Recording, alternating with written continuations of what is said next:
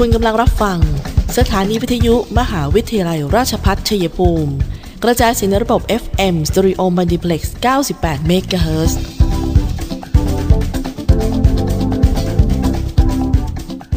ที่นี่ สถานีวิทยุกระจายเสียงเพื่อการศึกษา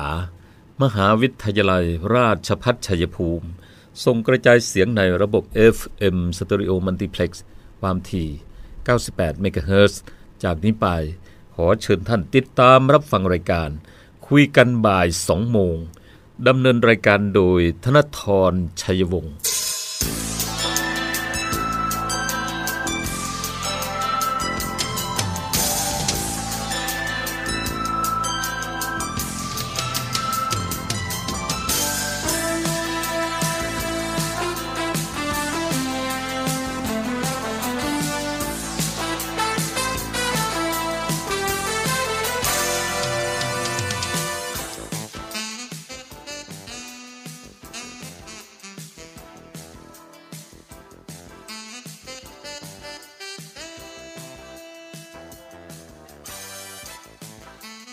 สวัสดีค่ะ คุณผู้ฟังคะต้อนรับเข้าสู่ช่วงเวลาของรายการคุยกันบ่าย2โมงนะคะ วันนี้พบกันบ่ายวันอังคารที่ 25 มกราคม พุทธศักราช 2565 นะคะเอ่อเจอกันในสัปดาห์นี้ก็ถือว่าเป็นสัปดาห์ส่งท้ายของเดือนแรกแหมต้องพูดให้ความสำคัญเพราะเราเพิ่งจะสวัสดีทักทายกับสกราชใหม่กันมาเมื่อไม่กี่วันนี้เองนะคะ เดือนแรกกำลังจะผ่านไปท่านผู้ฟังก็ขอให้นะคะตั้งอกตั้งใจ เขาเรียกว่าต้องมีสติให้มาก ใช้รถใช้ถนนก็มีสติดำเนินชีวิตก็มีสตินะคะ มีสติเพราะว่าอะไร เพราะสิ่งที่จะทำให้เรารู้สึกไม่มีสติสติแตกอะไรเนี่ยมันเยอะนะคะท่านผู้ฟังต้อง ความอดทนยังไม่พอต้องรู้จักผ่อนคลาย เมื่อรู้จักว่าเคร่งเครียด รู้สึกว่ามันอึดอัดขัดเคือง ต้องมีคนที่ไว้ใจ รับฟังเรื่องเราบ้าง แล้วก็คนในครอบครัวหรือเพื่อนที่รักที่จริงใจนะคะที่สามารถรับฟังเรื่องราวของเราได้ อันนี้ก็จะเป็นอีกทางหนึ่งท่านผู้ฟังที่เขาให้ใช้ในการบำบัดดูแลสภาพจิตใจตัวเองนะคะอย่าไปเรียกเก็บมากมันก็กดไงมันก็อัดมันก็เครียดร่างกายก็เครียด พอร่างกายเครียดเนี่ย มันก็สะท้อนออกมาเป็นการตอบโต้แบบที่เป็นอาการป่วยไข้ไม่สบาย ที่บางทีท่านผู้ฟังจะสังเกตได้ บางทีอุ้ยแหมเป็นอย่างนี้ หาโรคไม่เจอ หรือบางทีเป็นโรคอยู่แล้ว พอมีความเครียดนี่ยิ่งไปทำให้อาการกำเริบหรือหนักขึ้นก็ได้ ฉะนั้นเรื่องของจิตใจเรื่องของสุขภาพจิตเนี่ยเป็นสิ่งสำคัญนะคะ อย่าลืมดูแล ถึงฟังอยู่กับคุยกันบ่ายสองโมงวันนี้ดิฉันตุกธนาธรค่ะ ดำเนินรายการ แล้วก็ที่คลื่น FM 98 MHz สถานีวิทยุ มหาวิทยาลัยราชภัฏชัยภูมิ พร้อมทั้งวิทยุออนไลน์ CPRU Radio แล้วก็ที่หน้าแฟนเพจ Facebook CPRU Radio 98 MHz ค่ะ หรือจะเป็นที่พอดแคสต์คุยกันบ่าย 2 โมง รวมไปถึงที่ YouTube ก็เซิร์ชหาคำว่าคุยกันบ่าย 2 โมง นี่ก็จะเป็นช่องทางต่างๆ ที่ทำให้เราสามารถติดตามย้อนหลังได้ ฟังข่าวคราวในพื้นที่ได้ สาระความรู้ที่สามารถเปิดฟังได้อีกนะคะ ประมาณนี้ค่ะ วันนี้นะคะมีข่าวที่ไปติดตาม หลายท่านก็บอกว่า เอ๊ะ เข็มสี่เป็นยังไงนะคะอย่าพึ่งเลย ค่อยๆดูนะคะท่านผู้ฟังอย่าไปบางทีเนี่ยคนที่ปฏิเสธคือกลัวก็อีกประเภทหนึ่ง อีกอีกกลุ่มหนึ่งก็คือยอมรับวัคซีน แต่ทีนี้ก็ต้องตามระยะเวลาให้ถูกต้องนะคะท่านผู้ฟังคะว่าต้องห่างจากเข็มนี้กี่เดือนท่านรับยี่ห้อไหนมา ท่านรับชื่อไหนมา ต้องห่างกี่เดือนกี่สัปดาห์อะไรประมาณนี้อันนี้ต้องเคร่งครัดนะคะ เพราะว่ามันเหมือนกับต้องร่างกายก็ต้องต้องพักผ่อนเหมือนกันนะ รับวัคซีนนะคะเขาก็บอกว่ามี 10 จังหวัดประชาชนเตรียมรับเข็ม 4 นะครับ ก็คือเป็นในกลุ่มที่เขาเสี่ยงมากหน่อยอย่างเช่นพื้นที่ที่นำร่องการท่องเที่ยว เปิดรับผู้เดินทางเข้าราชนาจักรอย่างภูเก็ต สุราษฎร์ธานี กระบี่พังงา ส่วนกลุ่มที่2เนี่ยเป็นพื้นที่นำร่องการท่องเที่ยว หรือว่ามีการระบาดมากนะคะ ก็อย่างเช่นกรุงเทพมหานครชนบุรีสมุทรปราการนนทบุรี กาญจนบุรี และปทุมธานีค่ะ โดยจะเริ่มในเดือนกุมภาพันธ์นะคะ ก็จะมีอย่างกลุ่มหนึ่งเนี่ย ก็จะเป็นกลุ่มที่ฉีดเข็ม 1 เข็ม 2 เป็นซีโนแวคเข็ม 3 ก็ต้องเป็นแอสตราเซเนกาตามด้วยเข็ม 4 ก็ต้องเป็นแอสตราเซเนกานะคะ ส่วนกลุ่มที่ 2 คือกลุ่มที่เข็มแรกเป็นแอสตราเซเนกาเข็มอ่าเข็ม 1 หรือเข็ม 2 ของท่านเป็นแอสตราเข็ม 3 ของท่านก็จะเป็นไฟเซอร์นะคะ เข็ม 4 ก็เป็นไฟเซอร์ค่ะ ส่วนกลุ่มที่ฉีดสูตรไขว้อันเนี้ยยังไม่ถึงกำหนดรับเข็ม 4 นะคะท่านฟังก็ดูว่า ของเราอยู่ในประเภทไหน วิธีการติดต่อขอรับเข็มสี่ก็ที่คณะกรรมการโรคติดต่อจังหวัดนะคะเป็นผู้กำหนด ก็คือฟังประกาศหรือว่าหมายเลขโทรศัพท์ของออของของจังหวัดของท่านประมาณนี้นะคะ อันนี้ก็เป็นความคืบหน้าเรื่องของวัคซีน ส่วนวัคซีนในจังหวัดของเรานะคะในแต่ละอำเภอก็จะจุดฉีดก็จะอยู่ที่ โรงพยาบาลประจำอำเภอค่ะ ส่วนที่จังหวัดในตัวเมืองจังหวัดชัยภูมิ จุดให้บริการวัคซีนคือบิ๊กซีชัยภูมินะคะ โดยกำหนดการต่อไปคือ 27-28 นี้ โดยวันช่วงบริบริขออภัยค่ะ เวลาบริการคือ 8นาฬิกา30 นาทีถึง 15นาฬิกา โดยเข็ม 1 วัคซีนไฟเซอร์สำหรับเด็กอายุ 12 ปีขึ้นไป หรือประชาชนอายุ 18 ปีขึ้นไปนะคะ แล้วก็เข็ม 1 วัคซีนแอสตราเซเนกาสำหรับประชาชนอายุ 18 ปีขึ้นไป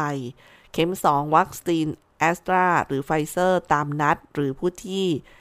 วันนัดเข็ม 2 ผ่านมาแล้วนะคะเข็ม 3 กระตุ้นสำหรับวัคซีนแอสตราเซเนกาหรือไฟเซอร์สำหรับผู้ที่ได้รับวัคซีนซีโนแวคครบ 2 เข็ม หรือซิโนฟาร์มครบ 2 เข็มเกิน 1 เดือนแล้ว หรือว่าผู้ที่ได้รับวัคซีนแอสตราเซเนกาเข็ม 2 เกิน 3 เดือน อันนี้ท่านก็ไปรับประเภทเข็มกระตุ้น นะคะโดยบริการวัคซีนเข็ม 1 เข็ม 2 และเข็ม 3 แบบ Walk-in คือไม่ต้องลงทะเบียนล่วงหน้า โดยยื่นบัตรประจำตัวประชาชนที่จุดลงทะเบียนตามลำดับคิวค่ะ ติดต่อสอบถามได้ที่ 086 876 5007 094 915 9424 084 789 6008 อีกหมายเลขนะคะ สุดท้ายที่ 081 261 6872 ค่ะ ก็ตามนี้นะคะทุกฟังคะเผื่อว่าใครจะไปใช้บริการแล้วก็ตามจังหวัดต่างๆ ถ้าท่านฟังไปเนี่ย ก็ดูข่าวการ walk in ของแต่ละพื้นที่ค่ะ ก็จะทำให้สะดวกมากยิ่งขึ้นนะคะ เพียงแต่พกแบบประชาชนไปนะคะ ทักทายกันเท่านี้ก่อนเดี๋ยวพักกันสักครู่ค่ะ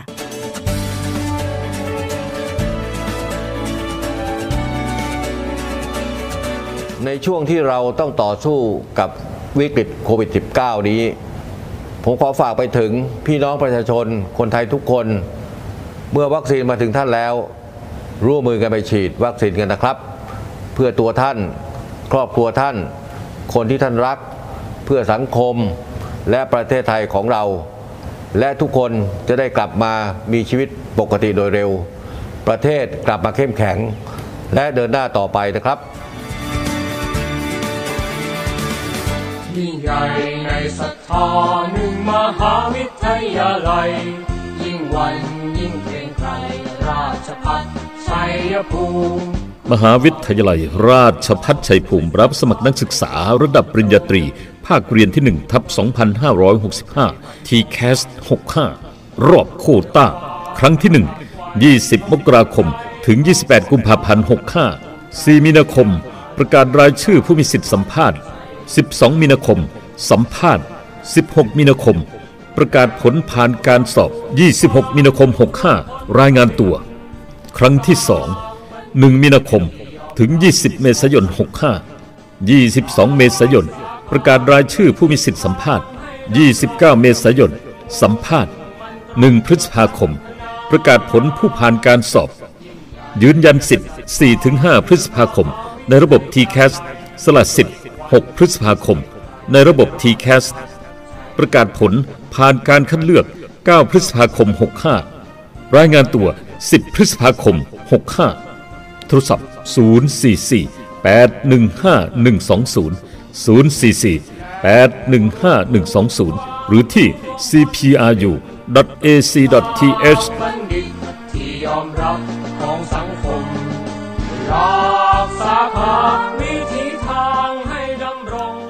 ฟังคะสำหรับงานนะกิจกรรมก็ยังมีกันอยู่นะแต่ว่าภายใต้การควบคุมมาตรการเข้มข้นของโควิดนี่แหละนะคะเพราะว่าเรื่องจะขายก็ต้องขายเรื่องเปิดโอกาสให้กันและกันในการทางด้านเศรษฐกิจก็ยังต้องมีนะคะ อย่างที่พูดถึงก็คืองานเกษตรแฟร์ประจำปี 2565 ที่บริเวณหน้ามหาวิทยาลัยเกษตรศาสตร์ บางเขนนะคะ ซึ่งจะจัดขึ้นในช่วงวันที่ 28 มกราคมถึง 5 กุมภาพันธ์นี้ โดยจัดเป็นเต็นท์โดมใหญ่ ๆ จัดโต๊ะ 1 ตัว เก้าอี้ 2 ตัว ป้ายชื่อ ปลั๊ก หลอดไฟ พื้นที่ประมาณ3คูณ3เมตรนะคะ อัตราค่าเช่าพื้นที่อยู่ที่ 12,000 บาทต่อล็อก สามารถแจ้งความประสงค์ที่สำนักงานพาณิชย์จังหวัดได้นะคะ อันนี้พาณิชย์จังหวัดฝากประชาสัมพันธ์กันมาค่ะ อันนี้ก็ต้องแจ้งภายในช่วงนี้เลยนะคะท่านผู้ฟัง 25 มกราคมเผื่อใครกิจการไหนผลิตผลไหนสนใจเนี่ยก็ติดต่อที่สำนักงานพาณิชย์กันด่วนเลยนะคะส่วนโครงการคนละครึ่งเฟสสี่หลาย ๆ ท่านก็เงียหูฟังมายังนะคะก็ตอนนี้ลดเป็น 1,200 บาทต่อคนค่ะ 29 ล้านสิทธิ์นะคะ โดย รายเก่าคือผู้ที่ใช้อยู่แล้วเนี่ย กดยืนยันตัวตนในวันที่ 1 กุมภาพันธ์นี้ ใช้จ่ายได้ทันทีนะคะ ไปจนถึงวันที่ 30 เมษายน 2565 ส่วนสำหรับรายใหม่ก็จะเปิดลงทะเบียนในวันที่ 10 กุมภาพันธ์ ใช้จ่ายได้ตั้งแต่ 17 กุมภาพันธ์ ถึง 30 เมษายน เช่นเดียวกันค่ะ อันนี้ก็เป็นโครงการคนละครึ่งเฟส4นะคะ ที่จะออกมาแล้วใกล้คลอดนะคะ คือเป็นมติเรียบร้อยแล้วล่ะท่านผู้ฟังคะสำหรับ มีสิ่งที่น่าเสียใจกับอุบัติเหตุทางถนน คือก็เป็นข้อถกเถียงว่าทำไมกติกากฎก็มีนะคะเรื่องของการเสียชีวิตของคุณหมอ ที่เดินข้ามทางม้าลายเนี่ยแล้วท่านก็เสียชีวิตด้วยจากกรณีนี้นะคะ ก็เป็นเรื่องทางม้าลายเนี่ยก็มีกฎหมายนะนะคะมันมีแต่ทำไมถึงได้ไม่กลัวกันนะครับทั้งที่ต่างประเทศเนี่ยเขาจะแบบโอ้โหถือปฏิบัติแล้วต้องหยุดต้องให้ความปลอดภัยมากๆนะคะ อุบัติเหตุบนทางม้าลายเป็นสิ่งที่ไม่น่าจะเกิดขึ้นบ่อยในบ้านเรานะคะพระราชบัญญัติจราจรทางบกพุทธศักราช 2522 เนี่ยได้ระบุถึงทางม้าลายเอาไว้หลายมาตราทีเดียวค่ะ รายละเอียดดังนี้นะคะ อย่างมาตรา 22 วงเล็บ 4 สัญญาณจราจรไฟลูกศรสีเขียว ชี้ให้เลี้ยวหรือชี้ให้ตรงไป หรือสัญญาณจราจรไฟสีแดง แสดงพร้อมกับสัญญาณจราจรไฟลูกศรสีเขียว ชี้ให้เลี้ยวหรือชี้ให้ตรงไป ให้ผู้ขับขี่เลี้ยวรถหรือขับรถตรงไปได้ ตามทิศทางที่ลูกศรชี้ และต้องขับรถด้วยความระมัดระวัง และต้องให้สิทธิ์แก่คนเดินเท้า ในทางข้ามหรือรถที่มาทางขวาก่อน นี่เป็นกฎหมายนะท่านฟังคะส่วนมาตรา 46 ที่พูดถึงเรื่องทางข้ามไว้อีก มาตรา 46 วงเล็บ 2 ค่ะ ห้ามม่ให้ผู้ขับขี่รถ ขับรถแซง เพื่อขึ้นหน้ารถคันอื่นในกรณีต่อไปนี้ ภายในระยะ 30 เมตรก่อนถึงทางข้าม ทางร่วมทางแยก วงเวียน หรือเกาะที่สร้างไว้ หรือทางเดินรถที่ตัดข้ามทางรถไฟ เนี่ยคือห้ามแซงนะคะ ในระยะ 30 เมตร มาตรา 57องเล็บ 4 ค่ะ บอกว่า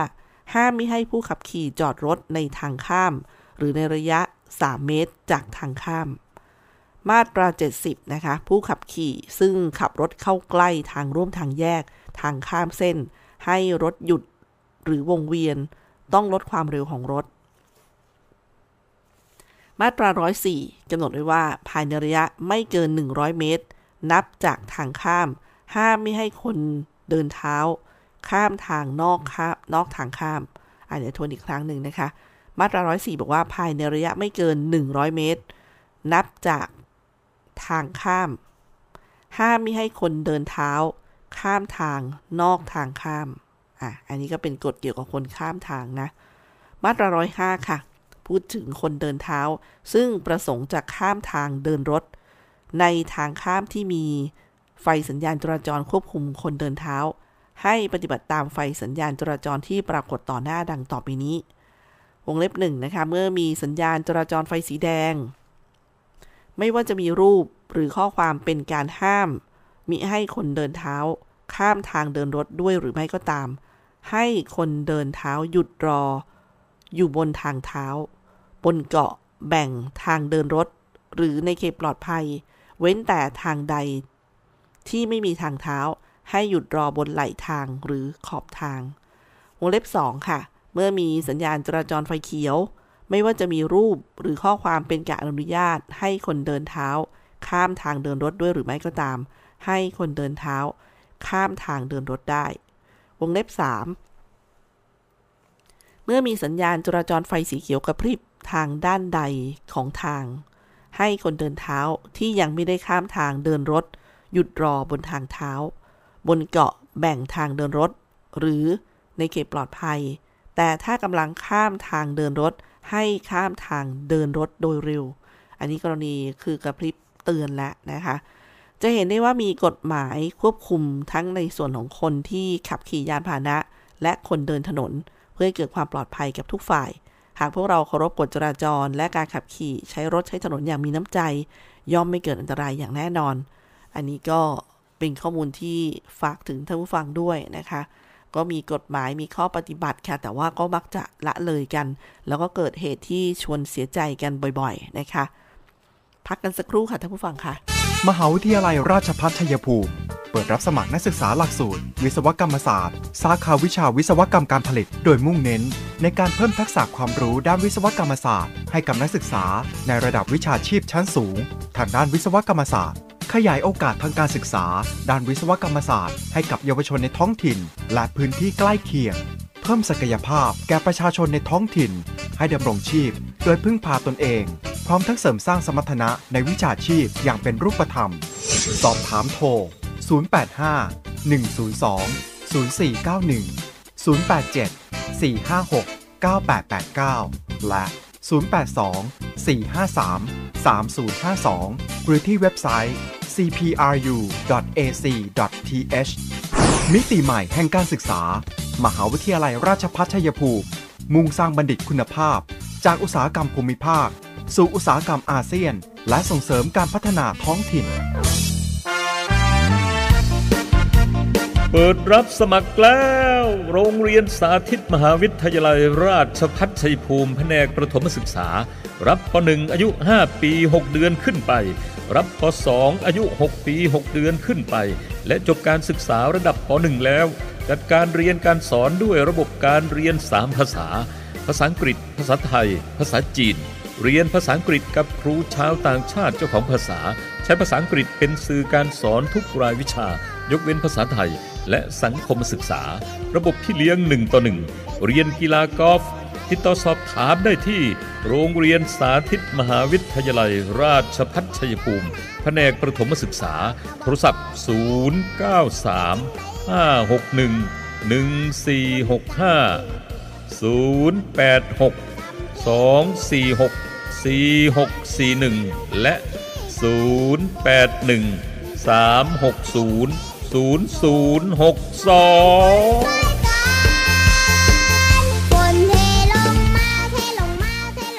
ค่ะท่านผู้ฟังคะอยู่กับคุยกันบ่าย 2 โมงนะคะ วันนี้ดิฉันตุ๊กธนาธรค่ะดำเนินรายการที่ FM 98 MHz สถานีวิทยุ มหาวิทยาลัยราชภัฏชัยภูมิ อย่าลืมติดตามกับวิทยุออนไลน์ของเราด้วยนะคะที่ CPRU Radio ฟังกันได้ทั่วไทยเลยนะคะ เรียกว่าอยู่ที่ไหนก็ฟังได้ เพื่อติดตามข่าวย้อนหลังกันได้ แล้วก็พอดแคสต์คุยกันบ่าย2โมงนะคะ อย่าลืมไปติดตามให้กำลังใจกันด้วย มาที่ราคาหมูกันบ้างนะคะ ยังแพงอะ่ะท่านผู้ฟังคะแต่ว่าพาณิชย์ก็มาช่วยโดยจำหน่ายกิโลกรัมละ 150 บาท มาทวนกันนะคะ กับการจัดครั้งนี้ไปถึงสิ้นเดือนเนี่ยอยู่ที่ไหนกันบ้าง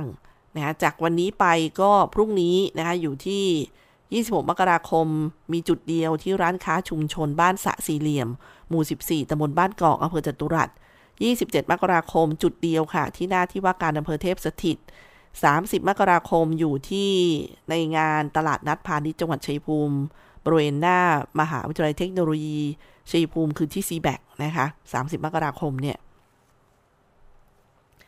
โดยจำหน่ายตั้งแต่เวลา 15นาฬิกา30 นาทีเป็นต้นไปนะคะ กิโลกรัมละ 150 บาท สอบถามเพิ่มเติมก็ 044-816-928 044-811-598 นะคะ ส่วนอีกอันหนึ่งเป็นการจัดในห่วงเวลานี้ถึง 3 31 มกราคมเหมือนกันนะคะ จุดที่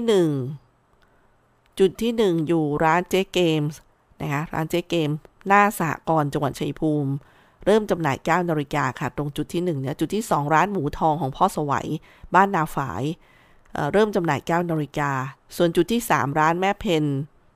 ร้านแม่วันเพนหมูสด ตลาดสดบ้านช่อรกา เริ่มจำหน่าย 15นาฬิกานะคะอันนี้คือหมูราคากิโลกรัมละ 150 บาทค่ะ มาทวนกันเพราะว่าจะได้ไม่จะได้ไปซื้อกันได้นะคะท่านผู้ฟังครับมีมีข้อมูลจากธนาคารแห่งประเทศไทยเตือนเรื่องแก๊ง call center ที่บอกว่าตอนนี้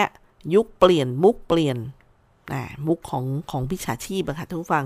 ก็ปรากฏว่ามีมาเนียนมาก เราต้องรู้ให้ทันนะคะเขาบอกอย่างเช่น การสร้างเรื่องให้ซับซ้อนทำให้เราตกใจ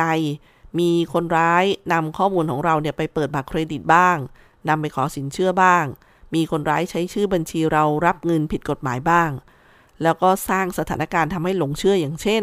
บอกข้อมูลส่วนตัวของเราถูก อ้างคดีที่เคยเกิดขึ้นจริง แล้วก็โน้มน้าวให้เราเนี่ยโอนเงิน นะคะ ถ้าเจอเหตุการณ์แบบนี้ควรทำยังไง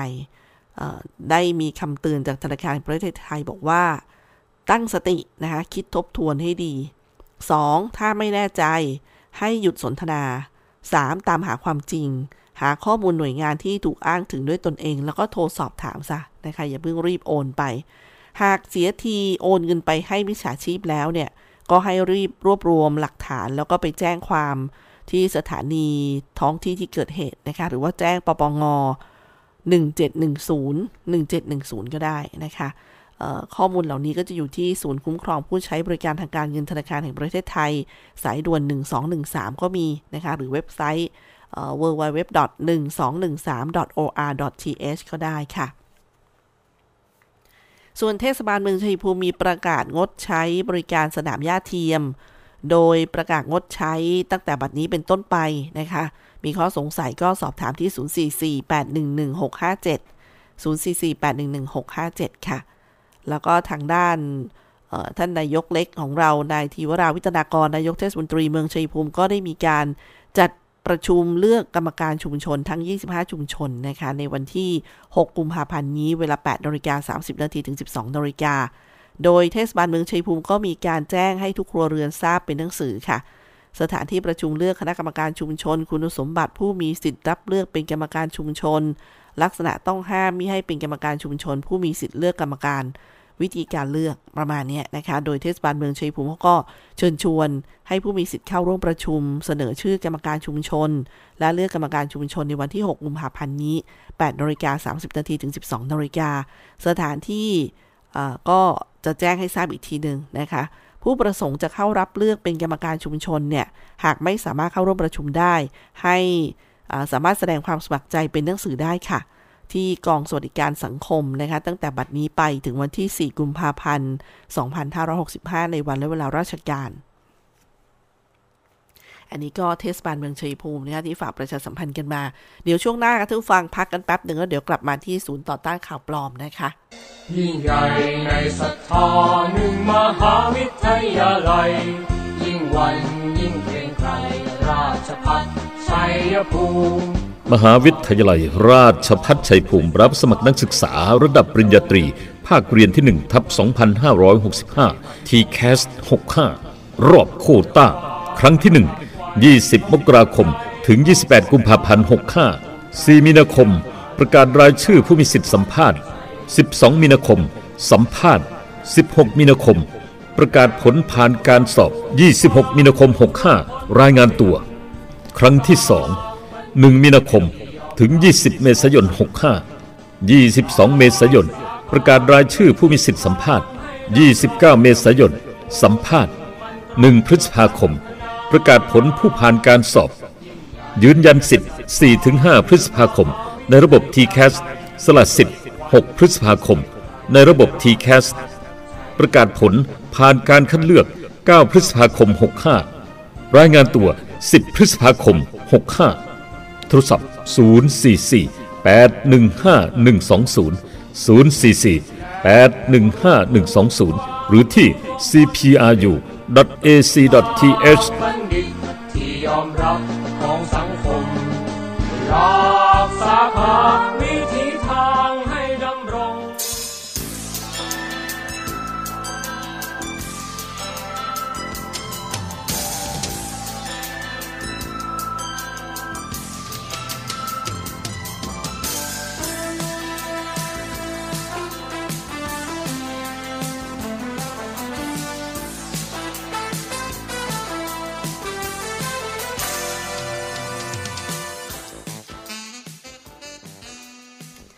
ค่ะท่านผู้ฟังคะเดินทางมาถึงช่วงท้ายรายการของคุยกันบ่าย2โมงสำหรับวันนี้นะคะ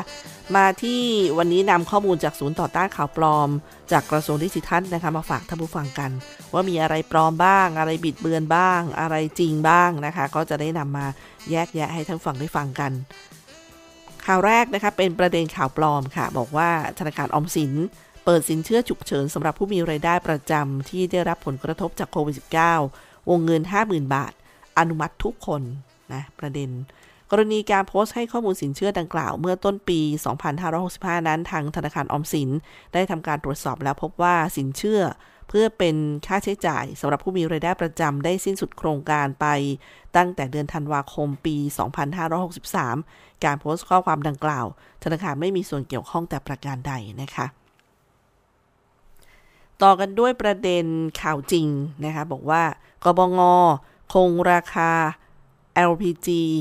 318 บาทต่อถังต่อ 15 กิโลกรัม ต่อไปอีกจนถึง 31 มีนาคมปีนี้นะคะ ส่วน NGV คงราคาเดิมถึง 15 มีนาคม 2565 ค่ะ อันนี้ข่าวจริงนะคะกบงเห็นชอบให้คงราคา LPG ไว้ที่ 318 บาทต่อถัง ต่อ 15 กิโลกรัม ไปถึง 30 มีนาคม 2565 และคงราคาขายปลีกก๊าซ NGV อยู่ที่ 15 บาท 59 สตางค์ต่อกิโลกรัม รวมถึงคงราคาขายปลีกก๊าซ NGV โครงการ NGV เพื่อลมหายใจเดียวกัน ให้กับผู้ประกอบอาชีพ รถขับขี่รถแท็กซี่เอ่อที่ราคา 13 บาท 62 สตางค์ต่อกิโลกรัม จนถึง 15 มีนาคม 2565 เพื่อดูแลประชาชนไม่ให้ได้รับความเดือดร้อนในเรื่องของก๊าซค่ะ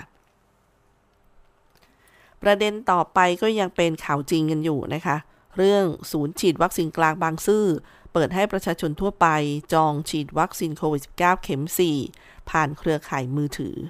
ขณะนี้ศูนย์ฉีดวัคซีนกลางบางซื่อเน้นการฉีดวัคซีนเข็ม 3 ให้กับประชาชนเป็นหลัก นอกจากนี้จะเริ่มฉีดวัคซีนเข็ม 4สำหรับประชาชนทั่วไปที่ต้องการ โดยจะต้องเป็นผู้ที่ฉีดวัคซีนเชื้อตาย ซึ่งได้แก่สูตรซิโนแวคเข็ม 1 ซิโนแวคเข็ม 2 และเข็ม 3 คือแอสตราเซเนกานะคะ และสูตรซิโนแวคซิโนแวค2เข็ม แล้วก็เข็ม 3 คือไฟเซอร์ โดยรับเข็ม 3 มาแล้ว เป็นเวลาไม่น้อยกว่า 3 เดือน อันนี้ข่าวจริงนะคะ มาที่ประเด็นข่าวปลอม ประกันโควิด -19 ทั้งหมดจะจ่ายเงินค่ารักษา ค่าชดเชยรายได้ ให้เฉพาะผู้ที่ติดเชื้อลงปอดเท่านั้น เริ่มบังคับใช้ 4 มกราคม 2565 เน้นนะคะวันนี้ข่าวปลอม จากประเด็นข้างต้นค่ะสำนักงานคณะกรรมการกำกับ และส่งเสริมประกอบธุรกิจประกันภัย ได้ชี้แจงว่าประกันภัยโควิด -19 ที่ให้ความคุ้มครองกรณี เจอจ่ายจบจะจ่ายสินไหม ค่าสินไหม่ทดแทนเมื่อผู้เอาประกันภัย ได้รับการวินิจฉัยจากแพทย์ และมีผลการตรวจพบว่าติดเชื้อโรคโควิด -19 โดยไม่มีการกำหนดระดับของการติดเชื้อแต่อย่างใดค่ะ ต่อกันอีกหนึ่งประเด็นข่าวปลอมนะคะ ธนาคารออมสินและกรุงไทย ปล่อยสินเชื่อเพื่ออนาคต 5,000 บาทถึง 500,000 บาท